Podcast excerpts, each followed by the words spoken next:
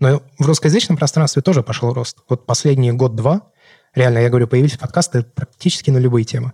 Хочешь психологию, хочешь э, отношения, я не знаю, там, э, какие... Вот сейчас у нас по- начали появляться нарративные подкасты. О Джеки Потрошителе был нарративный подкаст о падении, ну, 9.11, Мгм. где башни разрушились, то есть какие-то документальные истории появились. Ну, вот у нас сейчас это тоже начало расти. Но у нас это вот только началось, а у них уже типа лет пять как это происходит. Ну, с какой-то степени мне кажется, что нам везет, потому что у нас такой дикий запад, непаханное поле, Ну и да. вот мы сейчас можем занять это место. Я думаю, что ну, в Америке это уже произошло, у нас это тоже произойдет. Это дело времени. А, то есть лю- людям это интересно, уже даже рекламодателям это стало интересно, ну, потому что людям интересно.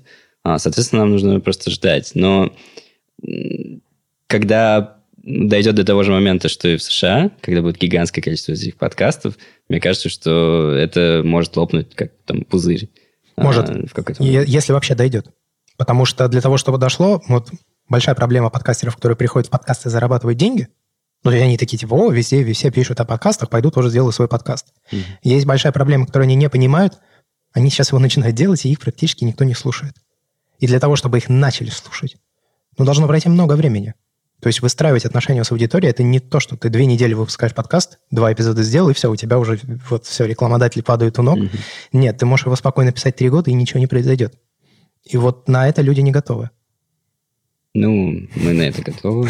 Мы- Я с самого начала, как бы, когда начал, мы- я начал делать с Лизой, с своей подругой, а, онлайн, а, просто потому что нам взбрело это в голову просто однажды. А, И мы вот до сих пор, как бы год прошел, я ни разу не задумывался о том, чтобы как-то на этом поиметь денег каких-то. Потому что, ну, опять же, тема искусства и так безденежная, подкасты в России тоже никто не слышит. Мы еще обсуждаем визуальное искусство. Мгм. То есть у нас все минусы... не- ну, наш формат вообще, на самом деле, ну, сумасшедший. Он не подходит под то, что мы хотим делать. Соответственно, вот ты у меня спрашивал, какая цель этого подкаста. А, цели тоже не было, когда мы его делали. Мгм. То есть просто захотелось. Э, Больше ничего никем не, не двигало. А, но вот сейчас, как бы спустя время, а, у нас появился третий человек, с кем мы записываем, с, э, с которым я на своей кухне записываю. А, мы приглашаем гостей весьма ну, высокого уровня. Мы даже вдохновили других людей на создание подкаста, ну, как мне кажется. А, вместо изображений. Да, да, да. А, потому что э, Надя, она, ну, она пришла к нам на подкаст, а через две недели она уже сделала свой подкаст. А, Ну, и у них, э, у них совершенно все тоже по-другому. А, У них более образовательный подкаст э, на более серьезные темы, нежели у нас с вином и с собаками, которые гавкают.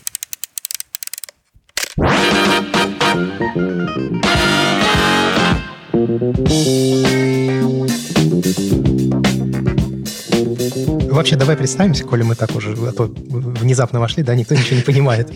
А, я Андрей Барышников, вы слушаете «Похоже, я фотограф» и подкаст Уроченко. «Уроченко», да. Мне очень нравится ваше название. Да, название это лучшее, что Да, у нас есть. А теперь мы э, экстраполируем название. У нас теперь есть э, Новогодченко, это новогодний выпуск. У нас есть... э, скоро мы начнем вес- вести еще про то, как выживать там без денег, и, и еще про косметику что-то у нас там было. В общем, э, нас сумасшедший, да. Меня зовут э, Антон, в интернете я называюсь Тони, Тони Смак. Также у нас два других человека. Это Варя Кожевникова и Елизавета Вдовина. И, Я не знаю, мы художники, фотографы, э, я вообще лаборант, и мы просто делаем подкаст. Ну, давай немножко, кстати, о лаборантской деятельности поговорим. Вообще, что за работа такая? Ну, то есть, что входит в твои обязанности, что ты делаешь и так далее. Я проявляю пленку, я Мгм. сканирую пленку, я печатаю фотографии из пленки, я занимаюсь альтернативными процессами, а, занимаюсь цветными процессами, цветной проявкой, цветной печатью в том числе. Я ну, практически всю свою сознательную жизнь этим занимаюсь. А, Мне, ну, сейчас мне 26 вроде. А, И я начал, соответственно, уже 11 лет назад Мгм. заниматься фотографией. А, Начиная просто с самых низов, я купил себе зеркалку а, и просто начал снимать, э, потому что мне нечем было заняться. Ну и как-то так пошло, что в какой-то момент э, я с друзьями открыл лабораторию. А, В Питере, и мы начали работать, э, ну, уже как бы профессионально. Мгм. Я кавычки ставлю такие. А, потому что я, на самом деле, ни хрена не знал, и просто мы создали такое впечатление о том, что мы что-то знаем, к нам пошли люди, и пошли до такой степени, что я работал несколько лет подряд без выходных вообще. А, ну и вот сейчас я ушел из той лаборатории, которую открыл сам с друзьями, и ушел, наверное, в самое крутое место в России. А, это, Артофото. Да, лаборатория артофото. А, Там галерея, багетная мастерская, проявка, печать, там все, что можно на самом высоком уровне. А, Ну и сейчас я развиваю их лабораторию.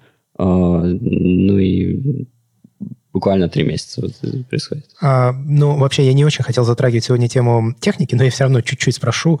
Ты упомянул пленку. Почему пленка? И сколько техник, альтернативных методов печати ты сейчас умеешь делать? А, Пленка, я не могу сказать почему. Пленка, ну, потому что так Ну, да, Просто это такое, да? повелось, да. Мгм. Когда у тебя уже пять пленочных камер, гораздо проще купить себе пленку какую-нибудь, нежели купить себе цифровую камеру. А какими пользуешься камерами?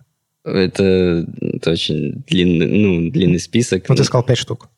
Или это было просто... Нет, это, это было А, просто, ну, в какой-то момент. Это пять было лет пять назад. любимые есть? А, ну, вот сейчас у меня любимая моя большеформатная 4 на 5 Шанхао. Мгм. Она меня немного в последнее время подводит, но все равно моя любимая. То есть сейчас я снимаю на большой формат, в основном на листы. А, Почему? Если не секрет. Ну, то есть, что большой формат дает тебе, что ты хочешь снимать на него? Я Один вот- кадр? Да. Я очень мало снимаю. То есть э, 36 кадров э, это, это слишком много. А, Даже я мотаю из бобины, то есть есть такая практика размотки пленки в бобины. То есть э, 35-миллиметровая бобина на 30 метров, ты ее покупаешь, сам заправляешь в кассету. Мгм. А я этим занимаюсь ну, уже дофига лет. И я мотаю себе специально там по 30 кадров, по 15 кадров, чтобы реально было меньше кадров. Ты пользуешься намотчиком? Или сам Да, да. какой-то... Да, Мгм, машинка специальная. мгм. Не царапает? Ну, царапает, да. Царапает. Но, как я обычно говорю, пленку все царапает. Когда пленка едет в камере, она царапается. Ну да. Когда ты ее сматываешь обратно, она царапается. И когда ты вытаскиваешь из бачка, она царапается. Когда ты в сливер ее вставляешь, она царапается. Царапается, ну да. И когда в сканер вставляешь, она тоже царапается. Мгм. Соответственно, думать об этом бесполезно. Если царапин не хочется, снимаешь листы. К чему, в общем-то, я и пришел. А, Я убрал э, ненужные кадры. То есть, э, я вот, допустим, хочу снять что-то, я делаю там три кадра. Остальные, на узкую пленку, остальные там 13 кадров, куда я их дену, что мне с ними делать? И приходится снимать какую-нибудь шляпу. Ну да, ну и у меня бывает такое, я доснимаю типа вот на котиках. Вот. С Ну, другой стороны, всегда У приятно. меня котиков нет, поэтому мне еще хуже. Э, Приходится снимать Питер, и все мы знаем, как это кончается. В итоге, да, я пришел к 4 на 5. Сейчас я уже думаю о чем-то больше. 8 на 10. Восемь. Э, У меня, у меня был опыт с 8 на 10 вот сейчас э, грустный, потому что я такой э, хиленький 50-килограммовый мальчик и не могу поднять тупо. это. Ну, я могу ее поднять, я могу ее поставить на штатив, Но таскать с собой. но таскать с собой это нереально. А, то есть мне нужно еще пару лет э, подкачаться, и тогда я смогу уже снимать на 8 на 10. А, Ну, э, кстати, ты сказал, у вас нет котиков, но у вас есть зато собака в подкасте. да, под- у нас уже три собаки в подкасте. Одна несуществующая из Apple Music, э, которую я нашел на своем компьютере. Она стандарта там была. И она гавкает в основном. Но теперь еще у Лизы есть собака, еще у Вари есть собака. И на меня теперь давление с двух сторон, чтобы я тоже как бы завел себе собаку. Я, кстати, хочу сказать, что это очень клевая находка. Ну, то есть использовать некий звуковой идентификатор, чтобы человек, который слушает подкаст, понимал, что вот сейчас ему надо пойти в описание и посмотреть на ссылку. Да. Но Но я не Но. знаю, работает это или нет. это работает, но это Да. еще работает и с другой стороны. Как человек, который прослушал все ваши эпизоды, и часто я это делал, пока ходил, фотографировал, да, начинала лаять ваша собака, я все время начинал оглядываться. Я, я все время думал, что меня сейчас кто-то укусит. И это работало каждый выпуск подкаста. Почти каждый выпуск. Ну, то есть Мгм. первые там эпизодов 10, когда был лай, Мгм. я всегда оглядывался. Хотя я понимал, что это из подкаста, но я все Мгм. равно на автомате оглядывался. Вот это, конечно, я думаю, что и у других людей тоже возникало. Хотя Ну, не знаю. Можно было бы, конечно, взять другой сигнал, но... Так наш, смешнее. Да, наш подкаст, который называется «Уродченко», я думаю, что это идеально. У нас еще была лошадь когда-то, Да, я помню. э, когда нужно было вырезать какой-то момент, и еще были какие-то сигналы. Ну, э, собака, которую вроде как зовут Дворжик, я уже не помню. А, она наш неотъемлемая часть нашего подкаста, да. Я очень рад, что это работает, потому что, ну, и со стороны, как бы, я не могу спросить. Э, и на самом деле, даже мы свои подкасты, ну, я все слушаю, потому что я их режу. А вот э, Лиза и Варя, они как бы не все слушают, потому что, ну, я думаю, что они не очень интересны даже э, нашей аудитории. А, вроде как бы мы делаем для своих друзей, которые такие же художники, и все равно как-то вот сами не можем найти время, чтобы послушать свой же подкаст и поддержать его, и написать комментарии. Угу. Что это такое? Ну, давай вернемся немножко к работе лаборанта. Вот угу. ты сказал, что ты владеешь также техниками альтернативных методов печати. Да, альтернативных. Да, и я вообще хочу затронуть печать как таковую, потому что вот сейчас, э, допустим, некий Павел очень пропагандирует, что вот именно печать, это... Ты понял, о чем речь? Я зачем не понял? Что вот именно ручная оптическая печать, это вот самое-самое правильное, настоящее платите денег. Вопрос. Насколько это близко к правде? В сравнении, допустим, со сканированием. Ну, да, это правда. Это правда. А, да, это правда. То есть то, что можно добиться на отпечатке, на скане или с принта со скана, не добиться угу. никак, никоим образом. Ну, есть вещи, которые можно сделать только на отпечатке, есть вещи, которые можно сделать только на скане. Если угу. у вас э, негатив э, с царапинами, с, там, с въевшейся пылью или с каким-то расслоением на негативе, то, конечно же, имеет смысл отсканировать его, обработать его, убрать все ненужное и напечатать. А, но если у вас хороший негатив с хорошими плотностями, а, то вы можете намечать такую фотографию, которую вы никогда не получится, используя какие-нибудь цифровые техники. Uh-huh. Ну, хоть, ну, конечно, есть такие цифровые, цифровые техники, типа Fujiflex, например, которые тоже невероятные дают результаты. Там как бы уже можно начинать спорить, но сейчас трудно с этим, с Fujiflex особенно. То есть бумага такая, ну... Редкая и дорогая. Да, она очень дорогая, крайне uh-huh. дорогая. И машины уже со временем как бы... Ну, все машины печатные, они там начало 2000-х. А, всякие дурсты теты, дурсты лямбды, они дико старые. То есть они сейчас держатся еще, у них там есть запчасти, запчасти какие-то, но плотность печати ну, не такая уж и высокая. А э, ну, если делать на плоттере, ну, на цифровом принтере, угу. Вот я не знаю, у меня меня, я знаю нескольких людей, я ходил к ним, печатал, смотрел, как это выглядит. Ну, не выглядит вообще никак. Не то же самое вообще. Не то, что тоже, вот просто плохо выглядит. Угу. Некрасиво. А вот взять, напечатать на самоклейку, прилепить на стену на выставку недельную, да, нормально. Но закатать там в архивационный картон в паспорту и в раму там за 15 тысяч не тянет, вообще не тянет. Угу. То есть тупо выглядит хуже. Ну, то есть это действительно правда. Если ты хочешь получить максимум из своего негатива, то или там хотя на позитив сейчас уже не печатают. В основном, кроме Бе, этот, Бе, Беркера, да, как его зовут? Ты имеешь в виду Цбахром? Да, да, да, да, да, да, да. Да, там буквально пару человек в мире осталось, у которых осталась бумага и реактивы. Вот у вас в Москве э, как раз был чувак, не помню, как зовут, в Room 312, по-моему, назывался. Угу. Они там печатали Цбахромы, а сейчас уже благополучно перестали. Потому что мало химии, мало бумаги, все оставили для себя. Насколько я знаю. Ну, я а, понял, да.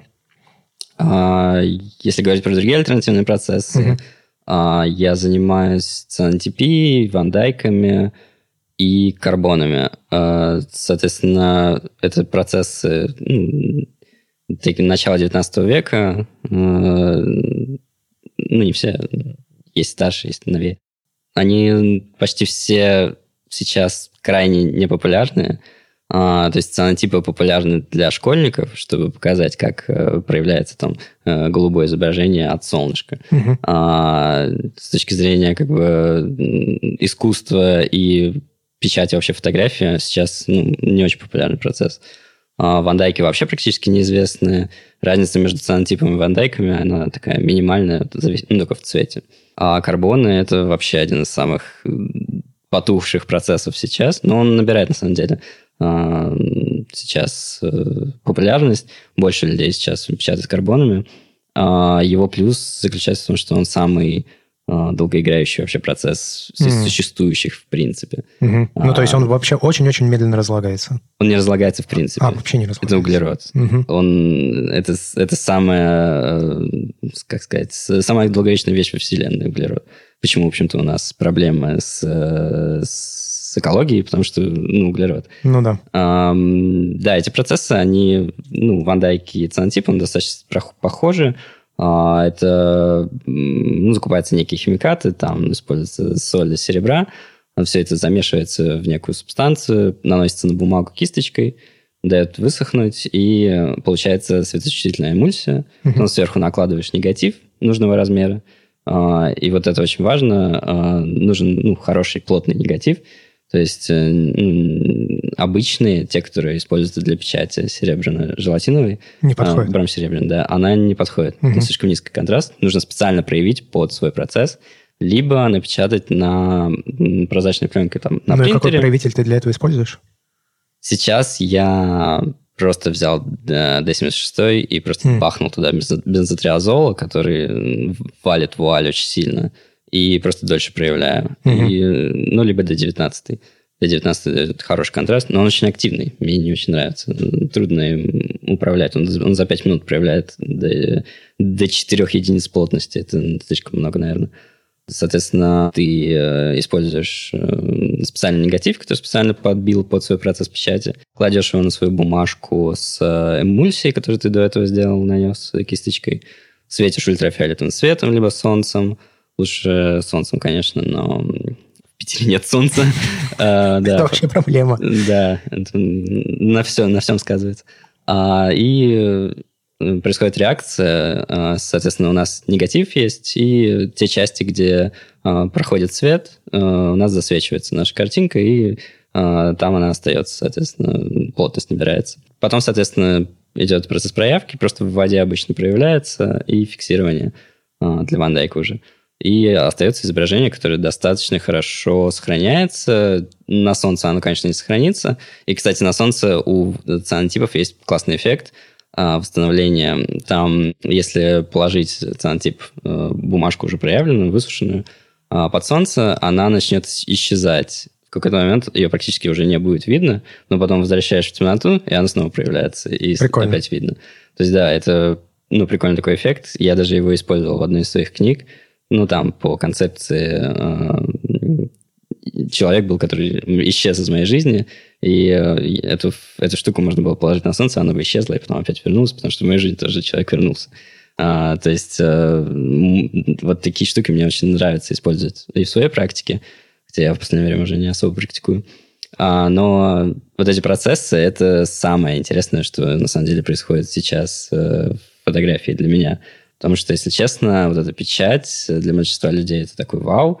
У меня уже очень скучно mm-hmm. это делать. Как бы я отпечатал выставки недавно, как бы 20 фотографий за день, одна фотография один час, и ты сидишь, печатаешь, печатаешь, и, ну, это... Монотонно вот... и не очень интересно. Да.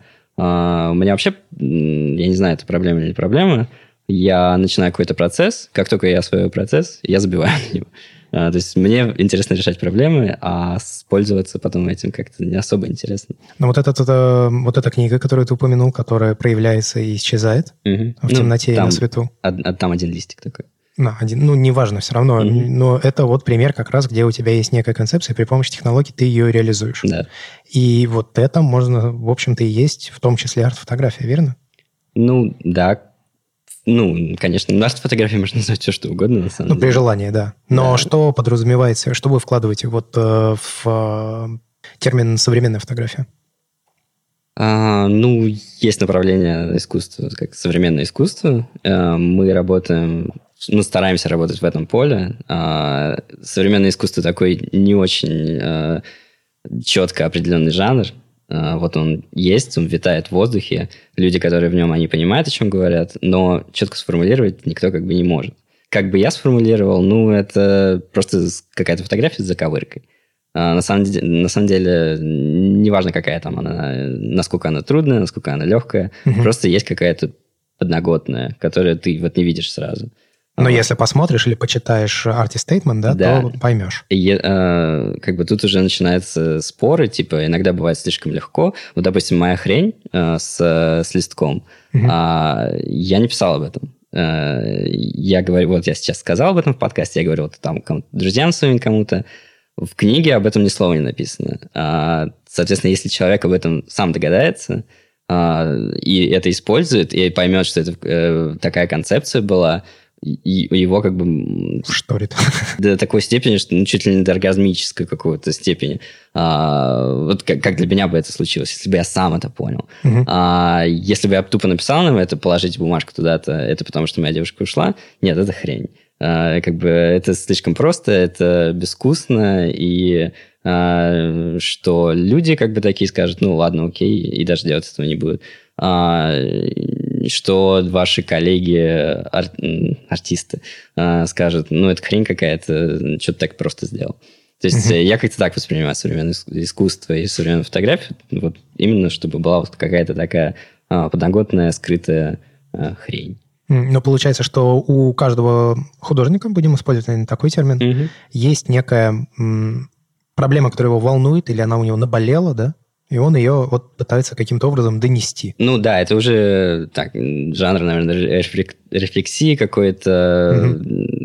Я считаю, что в принципе даже документальные проекты, которые искусство, ну, на- не то что с натяжкой, ну да, они, наверное, искусство, но а, даже такие документальные проекты все равно как бы в них присутствует э, часть рефлексии, то есть какая-то тема, которая затрагивает э, автора, и он ее раскрывает через себя, через других людей. А, то есть я считаю, что оч- очень трудно сделать проект а, не вот не супер сухой документальный, а, который тебя как бы не, не трогает. А, то есть хорошо такой проект сделать крайне трудно, если вообще возможно. То есть э, все свои проекты я делаю только тогда, когда меня начинает трясти от каких-то ощущений, от чувств, от э, мыслей, которые у меня уже давно в голове. То есть только тогда я могу что-то делать. То есть большинство проектов я вообще делаю в депрессии. А, вот как бы в данный момент у меня такая глубокая депрессия, которой я сейчас стараюсь что-то делать, и не пропустить момент. Как только в жизни начинается стабильность и все хорошо, никаких проектов ну, бесполезно что-то делать. Мгм. Ну, я так считаю. Ну, в общем, у тебя страдания приводят к рождению чего-то, если так можно сказать. Да, ну вот прошлый проект, э, ну не прошлый, тот, который я дольше всего делаю, я делаю его три года. У меня моя девушка, у нее достаточно серьезное заболевание, которое как бы дает ей определенное время на жизнь. Мгм. А, как бы врачи расходятся во мнениях, ну, там что-то типа от 5 до 15 лет. А, Мгм. так было сказано. А, и, ну, конечно, меня это задело достаточно сильно, как и ее. А, и у меня есть пленка с похожей как бы судьбой, с просрочкой. То есть у нее осталось жить, ну, буквально там несколько лет. После чего она просто в негодность приходит и, ну, умирает. А, соответственно, я провел параллель между вот этими двумя вещами, и у меня есть э, проект, называется Expiration Date. Я снимаю свою девушку на вот эту пленку, на полароидную пленку, и делаю из этого книгу. Я уже достаточно долго это делаю, я конца этому проекту вообще не вижу. А, сейчас у меня появилась новая цель а, съездить в США, чтобы там сфотографировать кое-какие вещи, чтобы со стороны полароида а, раскрыть немного тему. Ну и как бы трудно представить себе, чтобы я потратил столько сил на какой-то проект, который меня вообще не трогает, я никак не рефлексирую по его поводу, и у меня все хорошо, и я делаю такой веселый проект про зайчиков и собачек. Ну, получается, что проект закончится, когда он закончится. Да, да, такие проекты не заканчиваются вот так. а, Они Мгм. заканчиваются, когда либо что-то происходит, либо ты встаешь однажды просто утром И понимаешь, что и все. понимаешь, да, все, сегодня ты его закончишь. Получается такой проект об увядании. Ну, Ну, да. Грустно. Ну, он веселый. Не, на самом деле он, про- он про жизнь как раз. Он про какие-то вещи, которые вместе делаем, какие-то... э, Каждая фотография дает мне ну, напоминание какое-то. А, И я надеюсь, что у людей, у которых, может быть, похожие ситуации, у них тоже возникнут такие же позывы, как у меня. То есть не просто там грустить или увядать, а наоборот использовать время максимально качественно. Схватить максимум. Не запихивать эту пленку подальше в холодильник, чтобы она там ну, закислая и э, чуть-чуть подольше сохранилась, но э, эффект хуже был бы. А наоборот, пользоваться временем, которое у них есть, использовать их пленку, использовать э, время, которое осталось вместе и так далее и тому подобное.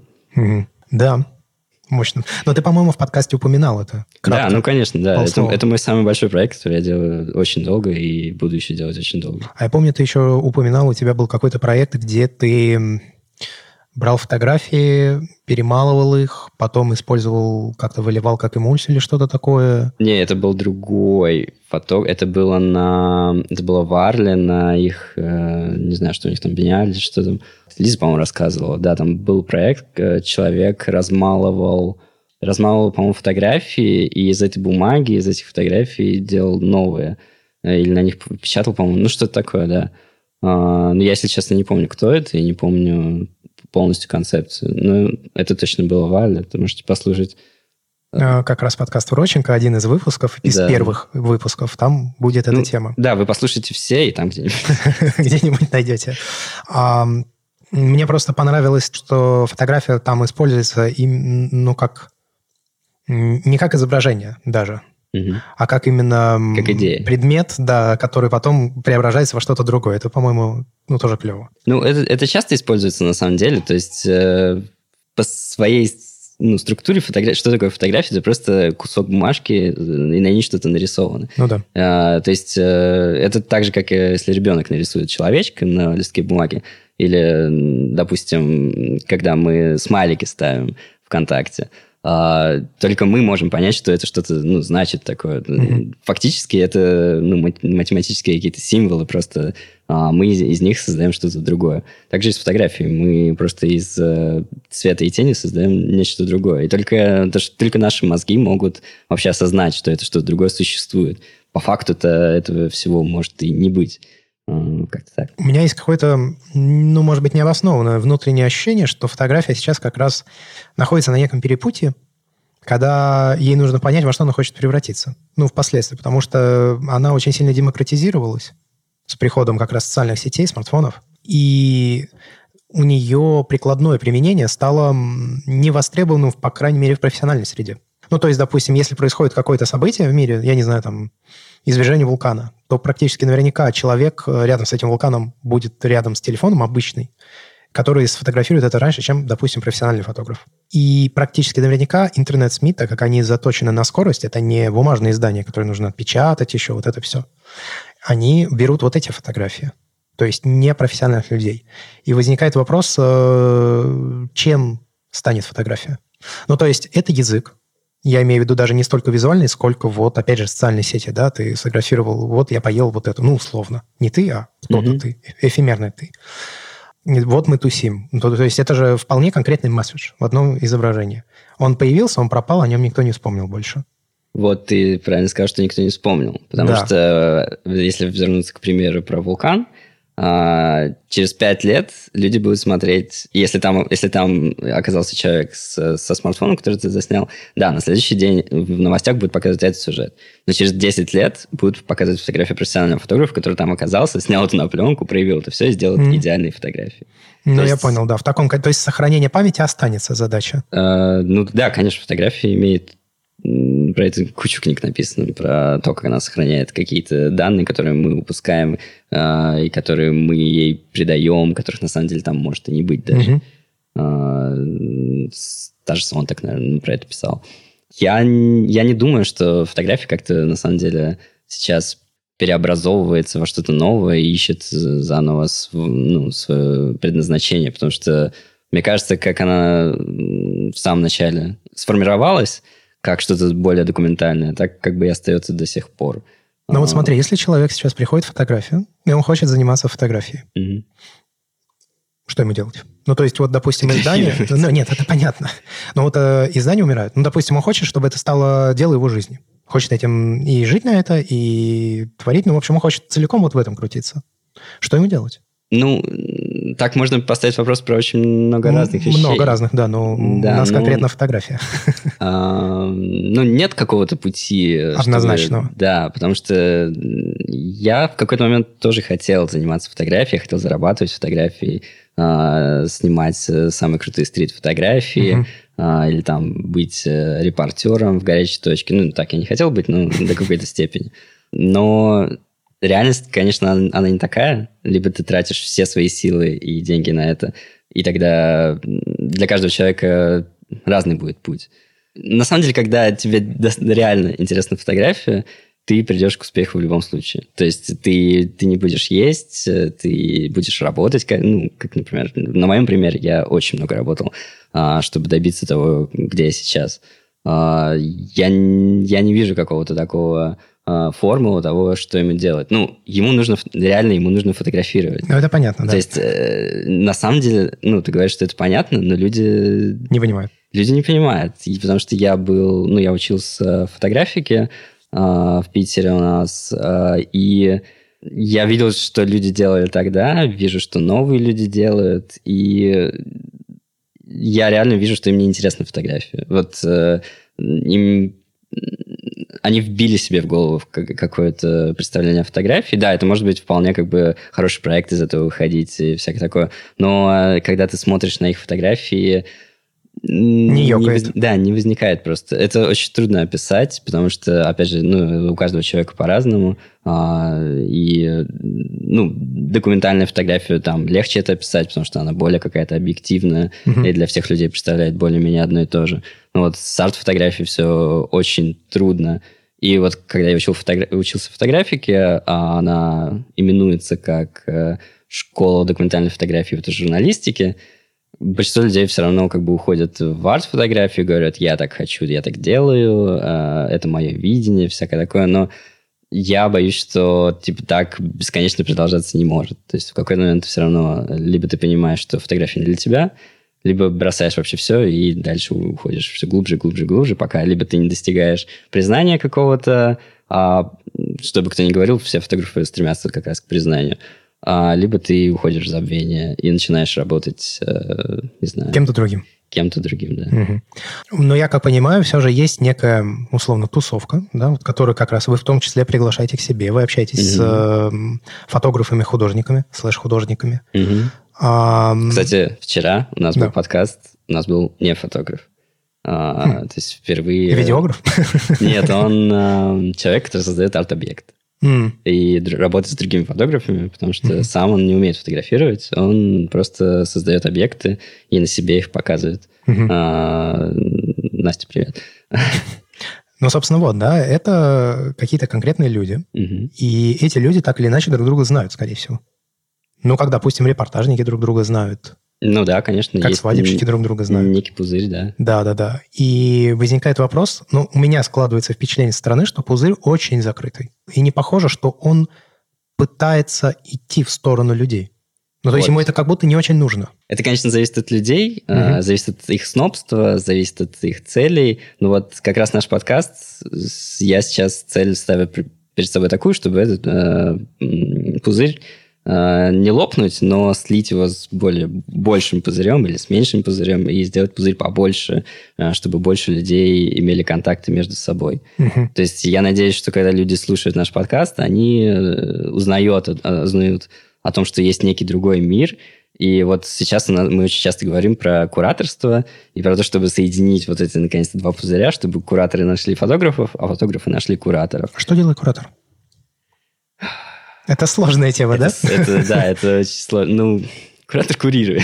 Ну, кури... Если просто ну, в каком он, смысле? он в моем понимании, вот как фотографа, он решает проблемы. То есть он э, компилирует, он смотрит, что сейчас популярно, он говорит тебе, это ты можешь сделать. Ну, он говорит, точнее, не можешь, не можешь, а если ты сделаешь вот это, тогда случится то. То есть это человек, который разбирается в арт-рынке, в арт-среде, что сейчас происходит, что не происходит, что должно происходить, по его мнению. И э, когда два человека, фотограф и, ну, художник, и артист, ладно, э, артист и э, куратор работают вместе, у них получается некая команда, которая каждый выполняет свою функцию. То есть куратор говорит, как это сделать, а фотограф-художник, он это э, делает, и по идее, когда все хорошо, у них получается некий успех, и, ну, в общем-то, фотографу слава, куратору слава за то, что он нашел этого фотографа mm-hmm. и его как бы вытащил в среду. Э, ну, как-то так я это вижу. Ну, то есть, получается, это такой спортивный тренер плюс продюсер плюс э, какой-то наставник. Да, по идее, да. Ну, угу. конечно, это может разниться. От куратора к куратору и от художника к художнику? Да, как бы на самом деле сейчас как бы век кураторства, как мне кажется, потому что даже такие вещи, как, э, например, Spotify, это, это такой сайт-куратор который, ну, да. который отбирает тебе то, что ты то, что тебе нужно послушать, и если он делает это хорошо, то ты платишь деньги за свою подписку. Угу. Фактически, ну, сейчас во всем так, э, и кураторство сейчас это, наверное, самое как мне кажется, эм, требующаяся профессия вообще везде. Мне кажется, в любом ресторане а, нужен э, свой куратор, который будет двигать, который будет понимать, куда должен двигаться ресторан, какие, какую еду он должен предлагать, какую, ну, вообще все, какой там должен быть дизайн. Как сомелье, а, можно сказать, да? Ну, который тебе скажет, что пить. Ну да, да. Так можно про все что угодно, в общем-то, найти какого-то куратора. И, и на самом деле они есть, просто они не называются кураторами, они ну, также называются сомелье. А, это все очень ну, старая профессия на самом деле. Просто сейчас у нас есть э, новые как бы, возможности для них, и вот арт-рынок в России, он, конечно, такой э, вяленький, но у нас все кураторы, они сосредоточены в Москве, и в Питере как бы куча школ фотографов, но нет школ кураторов. Э, точнее, нет, она, она есть, но я вот людей оттуда не видел и не знаю. Uh-huh. И я надеюсь, опять же, что наш подкаст, э, кто-нибудь его услышит и э, найдет э, вот этот наш пузырь, ворвется в него, и наконец-то у нас будет вот это слитие, э, и люди найдут друг друга и начнут делать что-то более активное, более классное, более хорошее и так далее до посинения. Ну, получается, что вот прямо сейчас мы вырываемся в ваш пузырь с какой-то стороны. Да, ну, да, ваша, соответственно, аудитория э, услышит вот эти слова, и э, в большинстве своем, конечно, люди отскочат, но какие-то люди, я уверен, придут и послушают, и в следующий раз, может, даже придут на выставку какого-то человека, которого мы делали... Э,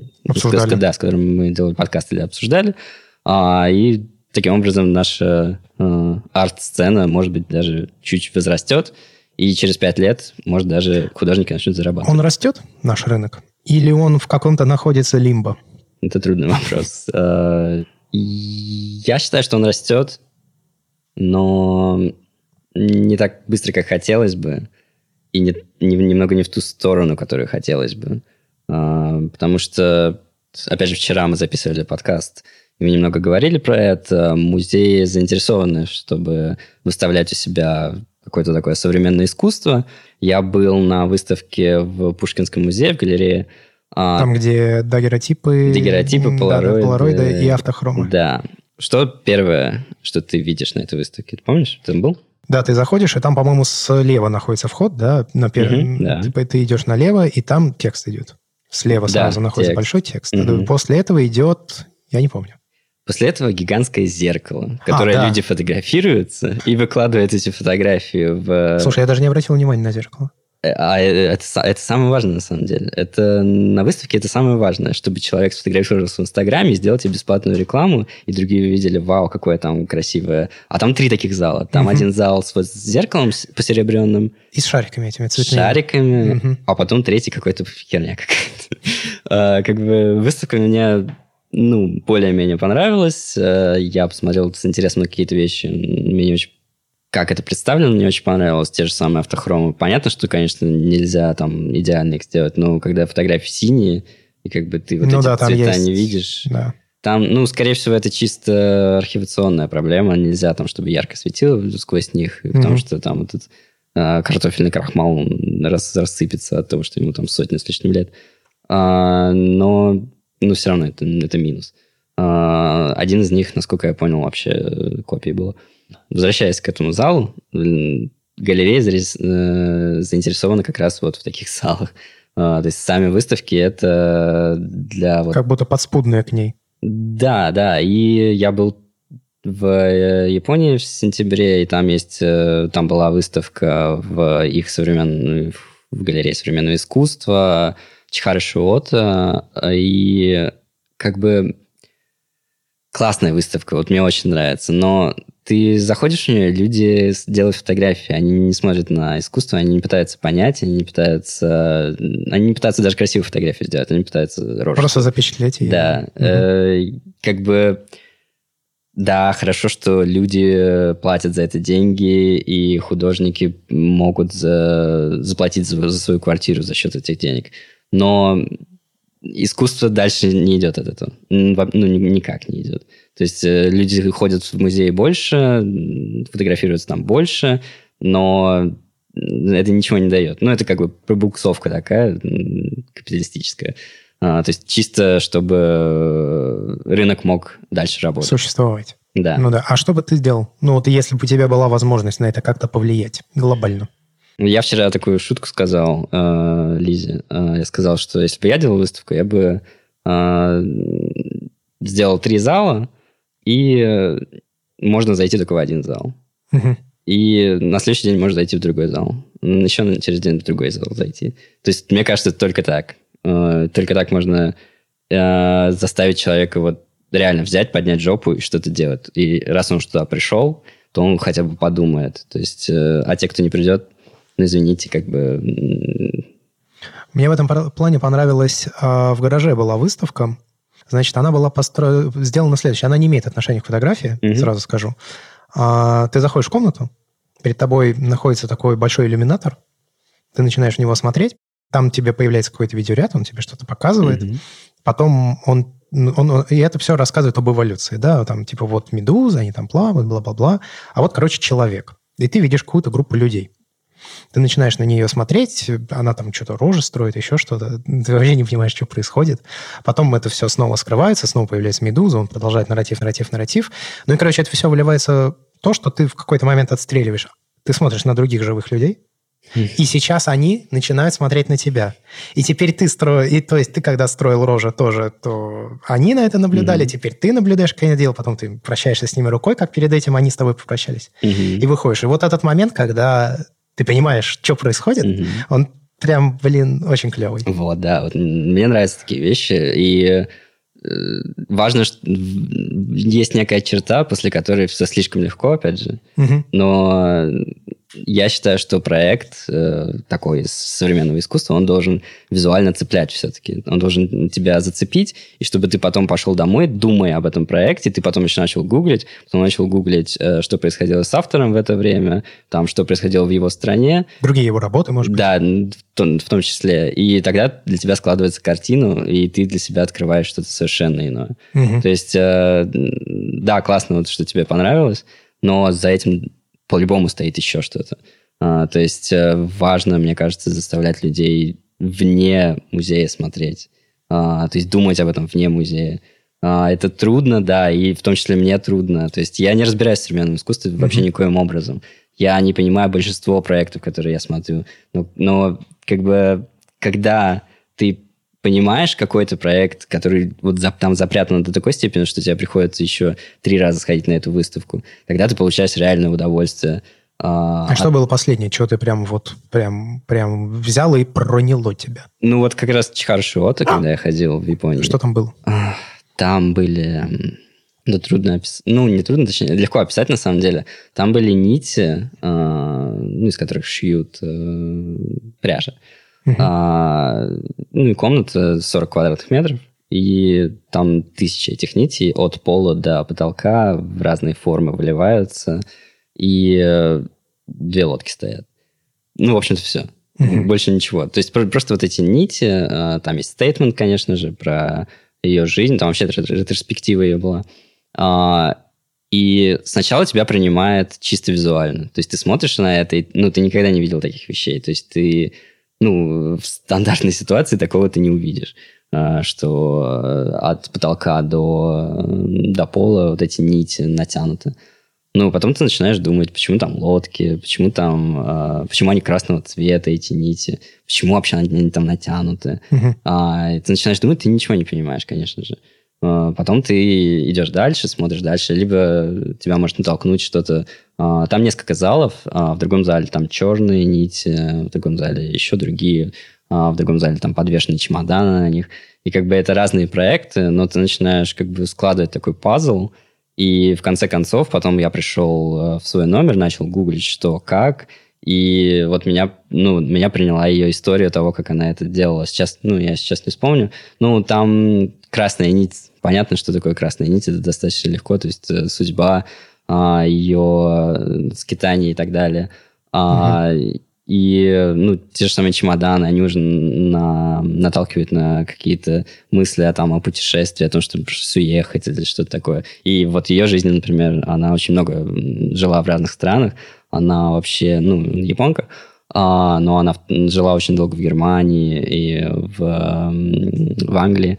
Соответственно, ты уже начинаешь как бы понимать, о чем, были, о чем был тот проект, о чем был этот проект. И у тебя складывается это в голове, и ты понимаешь, что, блин, ну это, это невозможно выразить э, на бумаге как-нибудь словами. Это можно выразить только вот этой инсталляцией. То есть твой, не, не путь этого человека, а путь, твой, твой путь. путь через да, эту инсталляцию. ты сам нашел. То есть э, вот вот это, я считаю, вот, э, современным искусством, которое тебе нужно очень постараться, тебе нужно самому пройти до того, чтобы дойти до конечной точки, когда ты понимаешь, о чем этот проект на самом деле был. А может и нет. Может, ты вообще неправильно понял его. Но... Но это уже открытость для интерпретации. Да, иногда, да, иногда он... Просто он не тупо, работает. Он, да, не, иногда он тупо открыт для интерпретации. Mm-hmm. Есть такие проекты, когда абсолютно открытый конец, ну, как у фильма бывает. А иногда, конечно, есть что-то э, четкое, и если, конечно, ты скажешь, тебя засмеют. Это проблема. То есть э, вот снобизм в... в Арт-индустрии. Да, он очень такой превалирующий, почти все люди страдают этим. А, ну и в том числе, как бы вот наш подкаст, э, я обычно людям перед записью говорю, что не бойтесь говорить глупые вещи, потому что, ну, если вы глупые вещи никогда не будете говорить, вы будете всю жизнь молчать и бояться что-то сказать не то. То есть, э, как бы, я уже переступил, на самом деле, через себя, когда начинал. Было очень, ну... Сдержан. Да, я боялся сказать что-то не то, чтобы там в комментариях кто-то написал, типа, ой, Антон сказал глупую вещь, он не прав, ла-ла-ла-ла. Сейчас как бы, если человек это напишет, то я в следующий раз не сделаю такую ошибку, во-первых. А во-вторых, как бы он со мной как-то скоммуницируется, он обо мне узнает, и э, любая, как бы, даже такая плохая, плохой отзыв, он все равно как бы делает людей, меня в том числе, лучше. Угу. Такой у меня есть тогда вопрос. Вот смотри, ты уже несколько раз упоминал, что, по крайней мере, в русскоязычном арт-пространстве денег, mm-hmm. в общем, ну, не очень много. Mm-hmm. И художники имеют определенные проблемы с тем, чтобы это самое ну, творчество, собственно, притворять в жизнь. Ну, просто потому что нужно на чем-то другом зарабатывать и так далее, и так далее, и так yeah. далее.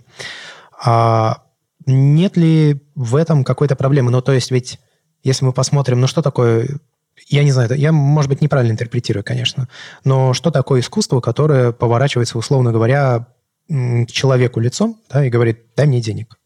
Но это индустрия развлечений, кинематограф, э, наш, большая его часть. Это, в принципе, ну, музыкальная индустрия, да, угу. и так далее, и так далее, и так далее. То есть не обесценится ли эта среда и проекты, которые в ней есть, угу. из-за попыток заработать денег? Но это зависит от людей, которые создают это искусство. Потому что если у них цель заработать, а, и в этом реально можно будет заработать, тогда в искусство привалит новый какой-то новый класс людей, которые реально там ради денег. И появятся mm-hmm. какие-то проекты, которые тупо ради денег. Mm-hmm. А сейчас у нас как бы такой ситуации нет, поэтому большинство людей делают это, потому что им хочется, потому что им нужно выразить как-то себя и так далее. Я так считаю, опять же. Но вот вопрос, который ты задаешь, на самом деле, э, он, наверное, звучит э, больше как нужно ли художнику страдать, чтобы делать искусство. Ну, может быть, да. Я, я к тому, что эта индустрия такая, потому что она такая. И если она поменяется, она уже больше такой никогда не будет. Ну да, ну опять же так можно сказать про, про, про все что угодно. Да, я про понимаю, все что да. угодно. Но про подкасты можно, ну, как я уже раньше сказал, в какой-то момент, когда все начнут зарабатывать на подкастах, будет куча говяных подкастов. Ну, это правда. Э, соответственно, тут я не, я не думаю, что нужно бояться того, что на искусство начнут зарабатывать. Все равно это видно, когда проект сделан ради денег. Ну, всегда же видно, когда что-то сделается ради денег.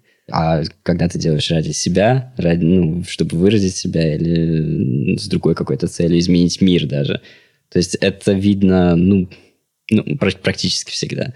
э, для меня как бы ну, нетрудно отделить одно от другого. Поэтому я не считаю, что когда художники начнут зарабатывать, они обленятся и начнут э, делать какой-то отстой. Ну нет, тут скорее вопрос не о лени, а о доступности. Ну просто заставить человека думать – это ну, клевая цель. Ну это не цель, это как бы подспудное средство, да, это так происходит. Угу. Но большинство ведь не очень любит думать. Ну да, да. да это... это проблема. Ну или не проблема, а это особенность. Русских людей? Ну почему русских? Да нет, ну мне кажется, что это в целом так.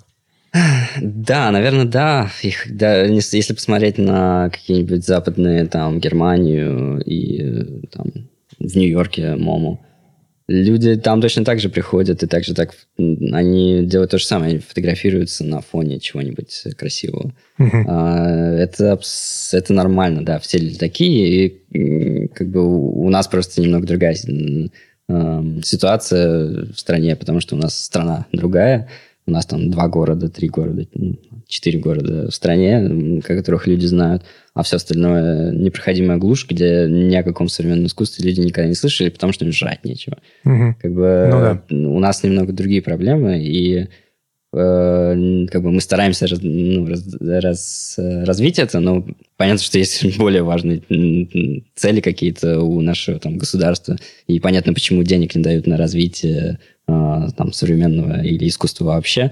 А, ну, там, наверное, еще, есть еще проблема такой затхлости э, правящего класса и так далее. Ну, Но это, это, уже, это да, уже другая да, тема. это совсем другая тема, и, возможно, для другого подкаста. Mm. Можешь ли ты посоветовать э, ну, нескольких художников, фотографов, на работы которых стоит посмотреть, чтобы лучше понять, о чем идет речь, которые тебе нравятся в том числе? Я, если честно, мало смотрю, очень мало. Угу. Я... А почему? Я, мне нравится говорить, мне нравится обсуждать это с другими людьми. И я, смотрю, я вот приезжаю в Москву, и мы с Лизой идем в музей. А у нас в Питере очень тухло сейчас со, со всеми этими штуками. У нас вообще выставки в последнее время какое-то полное если честно. А, я не был очень долго нигде. И если честно, я не сижу за компьютером, и я не выискиваю какие-то проекты того, как нам мне нравится. У меня любимых фотографов как таковых нет. Мне фотографии даже не особо нравится смотреть. Мне нравится смотреть, что за фотографии, мне нравится людей изучать, которые эти фотографии делали. А, но если, если честно, вы можете просто зайти на нашу страницу в подкасте и послушать людей, с которыми мы говорили, и мне кажется, они все интересны. Mm-hmm. Допустим, Яна Романова делает очень интересные проекты, и мы с ней обсуждали ее практику и практику, э, как она учит. Она сейчас учится в КБК в Нидерландах, там совершенно по-другому людей учат, там просто... Да, я прям прозревал, когда слушал. Э, и как бы мы, блин, мы упустили Яну недавно, она приезжала, мы не успели с ней записать, потому что я работал очень много ну, Яна, на самом деле, мне открыла глаза в какой-то момент. Я учился у нее на курсе лет пять назад, наверное. Я ничего не понял, я подумал, что за хрень. А, типа, ну, современная фотография, там какие-то смыслы искать, ла-ла-ла, бред какой-то. А потом на следующий год я дал еще раз шанс, и я все понял как бы с полуслова. И я проникся и понял, что вот мне, если мне захочется сделать проект, я не буду делать документалку, я сделаю вот заковыр, заковыристый арт-проект, э, который не поймет 98% людей, 1% скажет, что это говно, а другой процент э, скажет, вау, невероятно. А, и как бы ради вот этого одного процента... имеет, стоит трудиться. Да, имеет смысл стараться. Ну и ради, конечно же, себя. Потому что, опять же, это рефлексия какая-то. Я считаю, нужно делать проекты, которые реально тебя трогают. Иначе, не, все бесполезно. То есть это не о чем-то, а о том, что за этим стоит. Да, правило. то есть да. Э, все на шаг э, от э, поверхности должно лежать. Ну, как мне кажется. Так интереснее. Так жить, в принципе, интереснее. Когда всегда есть какая-то подноготная интересная. А, и да и люди, на самом деле, такие же. Когда ты только знакомишься с человеком, ты не думаешь, вау, какой он интересный. Самое интересное всегда под, эм, под первым вот этим впечатлением.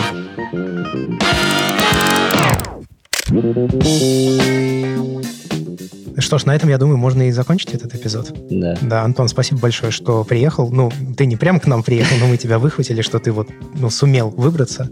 А, было приятно пообщаться. Я надеюсь, что после этого подкаста люди чуть больше начнут уделять внимание и вашему подкасту, и искусству в целом, как виду, да, современному искусству. Будем надеяться, что будет какое-то влияние. Но с вами были два человека. Андрей Барышников, Антон Антон... Смак Принц? Да, Тони Смак. Я, я, у меня есть э, как э, псевдоним. Псевдоним, да, да. псевдоним, вот. Э, хорошее русское слово. ну, наверное, не русское, наверное, французское, ну ладно. А, да, в общем, мой псевдоним Тони Смак. Если вы будете искать меня, то только так найдете. Мы поставим ссылки в описании на твой Инстаграм. Да, собака будет гавкать. А, собака, хорошо. Я скину Хорошо, в этом выпуске она будет гавкать. Всем пока. Пока. Come on, come over as fast as you can. You afraid that you won't like it, but you don't understand.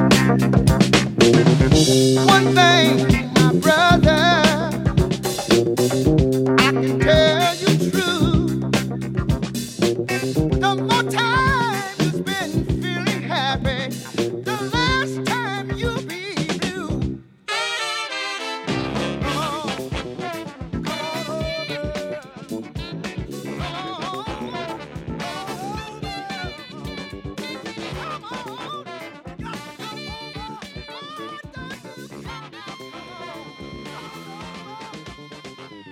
собственно, все. Я думаю, что запись пошла.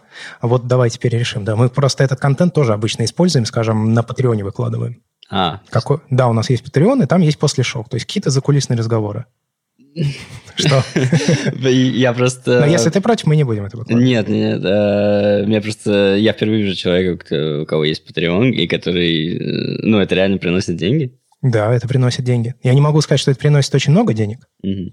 но сколько наш проект? Ну, типа 1400 долларов зарабатывает, что-то такое. Mm. То есть, скажем, на работу нашего звукорежиссера этого хватает. А, а Олег наш звукооператор. И ведет подкаст о видеоиграх «Батина консоль» называется.